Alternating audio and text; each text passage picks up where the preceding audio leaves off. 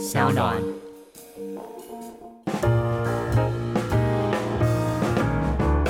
耐人寻味的经典英式黑啤，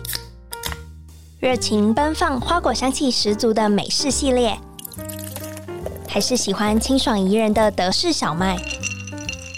或是钟爱厚实浓烈的比利时啤酒。欢迎收听《深饮啤酒》，陪你探索来自世界的精酿啤酒，让我们一起从微醺中学习吧 ！Cheers！Hello， 各位大家好，欢迎收听《深饮啤酒》，我是节目主持人 Claire。今天很开心可以邀请到我多年的好友 Austin 来到节目现场。哎 ，Austin 现在为什么没有坐在我对面？好啦，其实我们现在是以远距视讯的方式做录音，非常酷。很开心可以邀请到 Austin 的原因，是因为他等于是我在进入酒业的前辈，有一种精神导师的感觉。他本身其实在非常早期就开始经营酒类相关的 Instagram 社群，然后他也写了自己的 blogger， 然后一直到今天，我觉得他是非常早的启蒙者。然后我今天最主要想要邀请他来的原因，是因为他现在其实人在越南胡志明市，然后就非常好奇，哎，台湾跟越南到底有哪些饮酒文化的差异？希望可以借此，然后由 Austin 的观点来跟大家聊聊。那我们欢迎 Austin。Hello。嗨，大家好，我是 Austin。 那我在越南胡志明市已经工作了两年十个月。然后之前有呃跟 Claire 有印象，我们第一次出来见面应该就是去酒吧的行程。没错，其实我我们是在最早的时候是在就一起去酒吧，之后我们也一起参加了相当多的台湾会举办的国际的酒展。我当时候就是以一个崇拜前辈的身份，然后邀请前辈一起陪我去逛酒展，因为这样可以知识含量完全不需要 Google， 这旁边有一个随时有一个酒类翻译机的概念。对，呃，因为那一阵子是对红酒有比较深的兴趣了，那所以就是比较会喝比较多的红酒，然后也开始自己写一些呃红酒的介绍的文章啊，对，所以对红酒的知识有比较多，然后也比较深入，然后也开始了解到比较多的红酒，比如说产地啊，然后它的酒厂的背景啊，这样，但是也不是说到多资深啊，单纯就是因为很爱喝酒，然后喝了很多酒，想要更了解一下这些酒它是怎么做出来的这样。但是其实那时候你是蛮早就开始经营社群的，那时候是二零一三还是二零一四，就非常早期在经营关于酒类的社群。嗯、应该是零四年可能就有这个计划，只是一直没有在做，因为当你有一个计划你要去实现的时候，你要比如说你要很多素材，因为我相信很多人在经营，如果是 Instagram 或是 Facebook 的话，你才会开始讲说哦，我要拍照啊，然后我要写文章啊。老实讲，自己实际做的时候跟自己当初的想象是差别蛮多。我相信你现在应该也有感受到，因为我看你也是有在经营你的 I G， 然后有一些啤酒的分享啊，就是说有时候连就是好的照片，然后还要配上有趣的东西，然后要写多少的文章才可以吸引大家的兴趣，其实就是是一个蛮大的功课。对，觉得心很累。对，是。其实我自己来越南之后，我这一块就算是比较放掉，因为我刚来越南的前面两年其实真的非常的忙，因为我们在做奶茶行业的话，然后我们在展店，那服务业其实它的工作形态跟以往我在网络创业公司工作形态是非常不一样的，所以我后来有大概两年的时间我也没有非常的去经营，就等于说到越南工作之后我就有点放下这个，那是到目前拜这个 COVID 十九 所致，我现在又有比较多的时间可以重新回来，就是再跟大家分享一些我自己喝酒的日记这样。哎、欸，那其实我蛮好奇的，就是在台湾跟越南的有饮酒文化上有差异吗？这边的饮酒文化，我应该是说，我认为啦，整个亚洲其实都蛮像的，只是呃，在这边的话，目前还是有所谓我们讲的拼酒文化，所以还是蛮浓重，就是说大家会互相就是跟干杯啊，或者说。他喝酒还是比较牛饮的方式，但是目前年轻这一代他也开始对酒的知识啊，对红酒或精酿啤酒他也是越来越有研究，然后也开始我看到我的观察是也越来越多人他喜欢喝这样，就是慢慢的品尝，而不是像以往就是说哎、欸，我们就是要喝到醉啊，然后大家就是喝爽这样子、嗯、不过这边喝酒他们大概在比如说四十岁以上三十五岁到四十岁他们还是比较喜欢喝的是一种感觉，就是我要跟你喝到醉这样子，对，对对。该不会有那种职场的饮酒文话吧，就是跟同事之间、嗯、跟同事之间的话，其实呃，我觉得是比较不是职场文化，是大家因为他们这边很重视这种呃公司的团康活动，比如说像、哦、如果一般的公司可能每个月都要办一个生日会，因为尤其是越南人他们对生日是非常重视的，就是他的生日就是非常重要的一个节日，那他会希望是嗯很开心的去喝到爽，或者去唱歌啊怎么样，有一些比较有规模的公司甚至他会一个月办一次这种员工的生日会，就在让员工出去聚餐啊，喝酒喝到爽这样。那对你整个工作、嗯、对员工的鼓励是蛮有，我的观我的观察是蛮有效的。这还蛮酷。那其实你们在喝酒，你刚刚说拼酒的话，像台湾我们就会说什么干杯啊、好大啦，然后像美式我们就会说 cheers。那越南有特别的就是称呼吗？大家怎么干杯？呃，他们都会很嗨的，就是说呃一二三右，但是在越南语的话就是 mo hai ba yo， 他们就会很嗨 mo hai ba yo mo嗨吧又，然后这样大概三次重复三四次，然后大家就要把酒杯中的啤酒全部喝光。对，所以必须要大家都一起嘛，就是没有办法说有人不想喝酒就可以不参与嘛。其实我的观察是在越南不喝酒的人呃还蛮少的，大家都是都还蛮会喝啤酒的，就是基本上你可以说他可能不喝威士忌或他不喝呃红酒，但是你说啤酒的话基本上男女他们在对啤酒上的接受度都非常高。好酷。我, 我自己观察是很比较少人没办法喝，都大部分以我们以前在带员工的经验来讲大家都可以喝，就是不管男女，就是在越南喝酒上面就没有分性别的概念。没有没有，尤其而且女生有的时候喝的还比男生凶，这是我比较呃经验经验的地方。我每我的观察就是男生可能都还比较含蓄，但女生的话是真的蛮厉害的。对啊，都没有在跟你客气。对，没有在客气。那对对对，在越南比较主流的啤酒的品项是什么样的品项啊？呃，因为 越, 越, 越南它是一个它的市场才正在起步嘛，那其实它在、嗯、那因为在尤其在胡志明市它有很多外商公司嘛，比如说这边有很多的呃法国人啊，就是或是意大利餐厅啊，就是各式各样的外国餐美式的都有，所以其实这边的酒的种类来讲其实是蛮齐全的。你如果要喝精酿啤酒，很多都精酿啤酒甚至都是在越南这边的酒厂自己做出来的，那或者是你要喝红酒，他们这边其实有本土的红酒，有自己酿的红酒，在越南就可以，因为他们有产葡萄，所以他们自己就有在做红酒。嗯，那那你更不要讲说有其他那那么多外商公司进来之后，那你肯定是从国外的很多的酒庄啊或者啊，他们都已经、嗯、像我印象中，我之前去酒吧还喝到台湾贸易商进来的红，因为他的酒标上面是打台湾贸易商，我还觉得蛮妙的。对啊，所以其实在这边你要喝的酒，其实我认为是你想喝什么应该都喝得到，所以就没有像我们的国民品牌这样子。哦，它的国民品牌叫西贡啤酒，因为胡志明它的城市也叫西贡嘛，所以叫塞贡 Beer， 对，所以它叫西贡啤酒、嗯、那还有我们还有一个叫三三三，叫呃 Beer 八八八，就是三三，它的它的品牌就叫三三三，就是我们的一二三的三三叫 Beer，、哦、所以我们都我们去点就会叫 Beer 八八八。不过这边我的观察反而是这边最受欢迎的啤酒品牌反而是 Tiger Beer， 这个新加坡过来的啤酒品牌，因为他们的酒厂有设在越南、哦、所以、呃、这边反而大家的，如果你去外面的那个街边的海啤酒店或海产店，最平民的我我认为是 Tiger。好酷哦、嗯、居然不是当地的自产的品牌。诶、欸、对，这个就要说他们他们其实就是越南人，他们对新鲜的东西是有高度的兴趣，那而他们也认会认为呃新加坡是一个呃海外输入的品牌，对他们来讲他们会觉得呃这个牌子的等级比较高，然后价格也可以接受，所以就是还有他们反倒不是，你可以去观察，他们反倒不是喝自己的西贡啤酒或者是呃 Beer 八八八，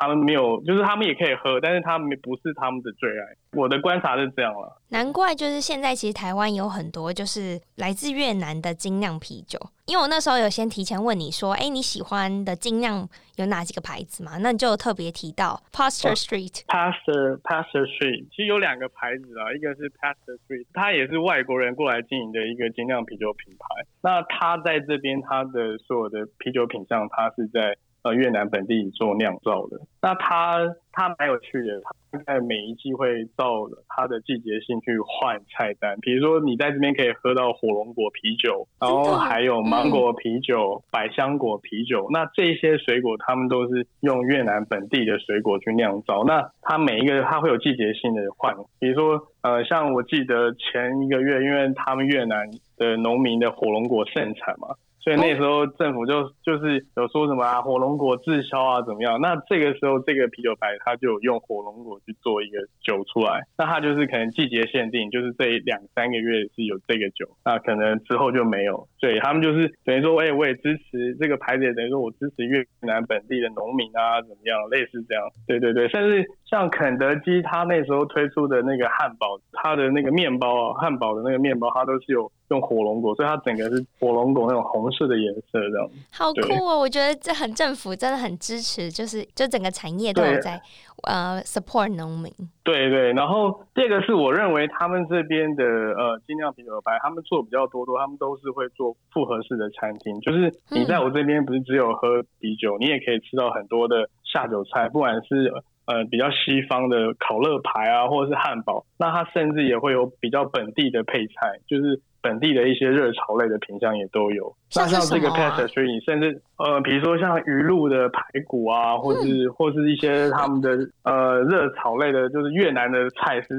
热炒豆腐或怎样，它是很越南本地的一些菜，它都有，就是它会季节性更新菜单。然后这个是它，其实你进去喝酒，它的气氛也很棒，因为比如说你如果是周六周日进去喝的话，它会请一些本地的小歌手啊来做 live、嗯、live 演唱。那这些不是越南人的，有时候是菲律宾的歌手，也有美国人的歌手，就是他他每个礼拜他会有不一样的节目，所以我觉得他们整个在他们这个精酿啤酒的牌子，虽然他是做精酿啤酒，可是他也是做他也把他的餐厅他的通路做得很好，很多元性。像我刚才讲的这个牌子，你甚至在超商可以买到它的啤酒，它的通它也是它广度非常广，就是说它的通路是非常广、嗯、非常广，就是因为越南很狭长。南方是胡志明市嘛，那北到河内你也可以喝到这个牌子的啤酒，所以我认为它是蛮有潜力的一个牌子。其实现在在台湾也可以喝得到。我台湾也喝得到这一家吗？对，我是我的我的真的吗？哦，那蛮厉害的。而且他才上周他就有他的新酒发表会，所以你刚刚说那个 Dragon Fruit Goose， 我也是上个礼拜第一次喝到。然后我昨天还喝了他们的 Jasmine 的 I P A，、哦、超级好喝。哦，原来 Jasmine 是他们的永远在酒单上嘛，那是他们的他、哦、对他们的常青款。我两年前来就是就有喝到了，到现在他那个都没有移掉。对，他真的很厉害。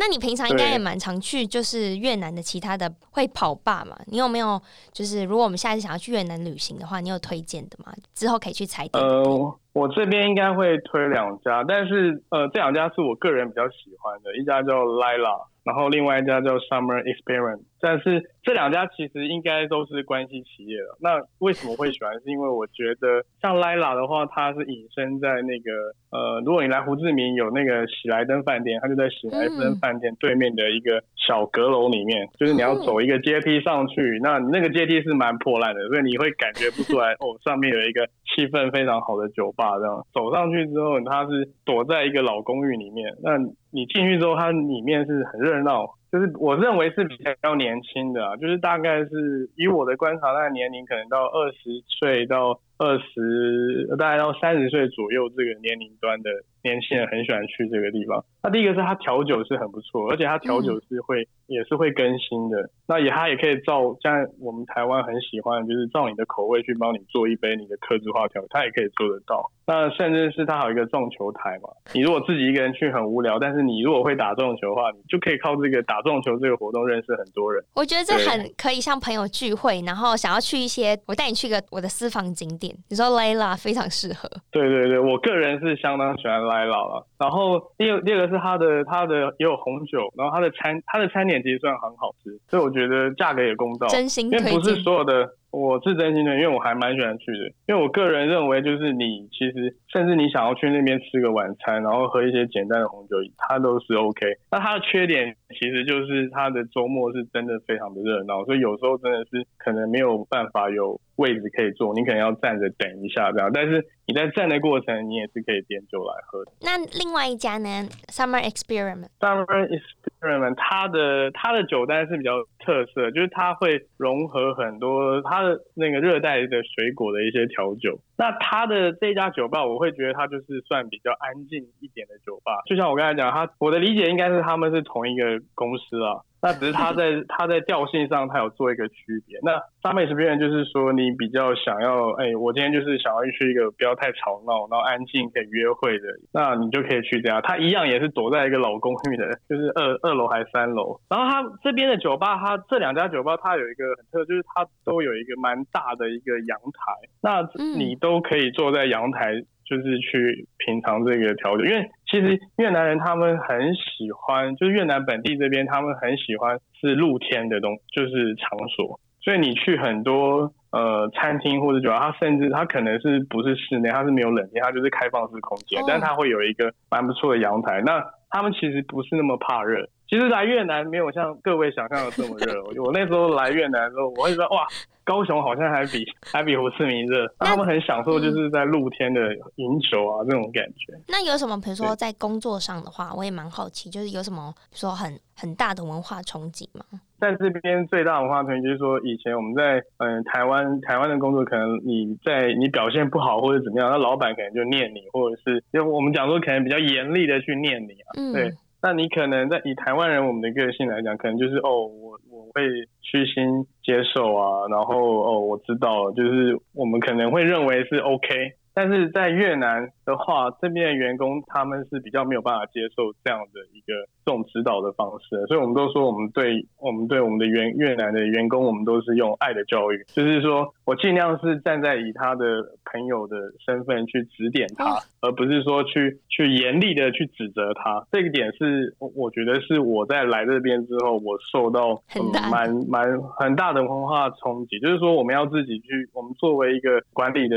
人，我们要去。去做的一些调整，他们其实会很容易，如果你是用比较严厉的方式去对待他们的话，他们蛮他们会比较容易误会说，哎，你是不是对我这个人呃有意见？那他既然觉得你其实是对他有意见的话，其实你不管给他任何再好的建议或怎样，他就是他就不会听了嘛。对，所以我们在这边我们的感受就是说，哦，你要就是对待他的方式是，我们会就是会比较和缓，然后尽量以是他朋友的角度去告诉他说，哎，他这样做可能会更好，或是他应该要怎么做这样。因为其实越南人他们他们是一个我认我认为是他们很 proud of 他们自己的一个文化。那我们以前可能在台湾，我们都会觉得我们看我们认识越南的时候，他都是呃越南的劳工啊或者是什么。可是你来到他们越南这边上班的时候，其实很多甚至跟你是同样阶阶层的，或者是也是公司的一些负责人。那他们这边他们是很骄傲，因为像越南的足球很厉害嘛。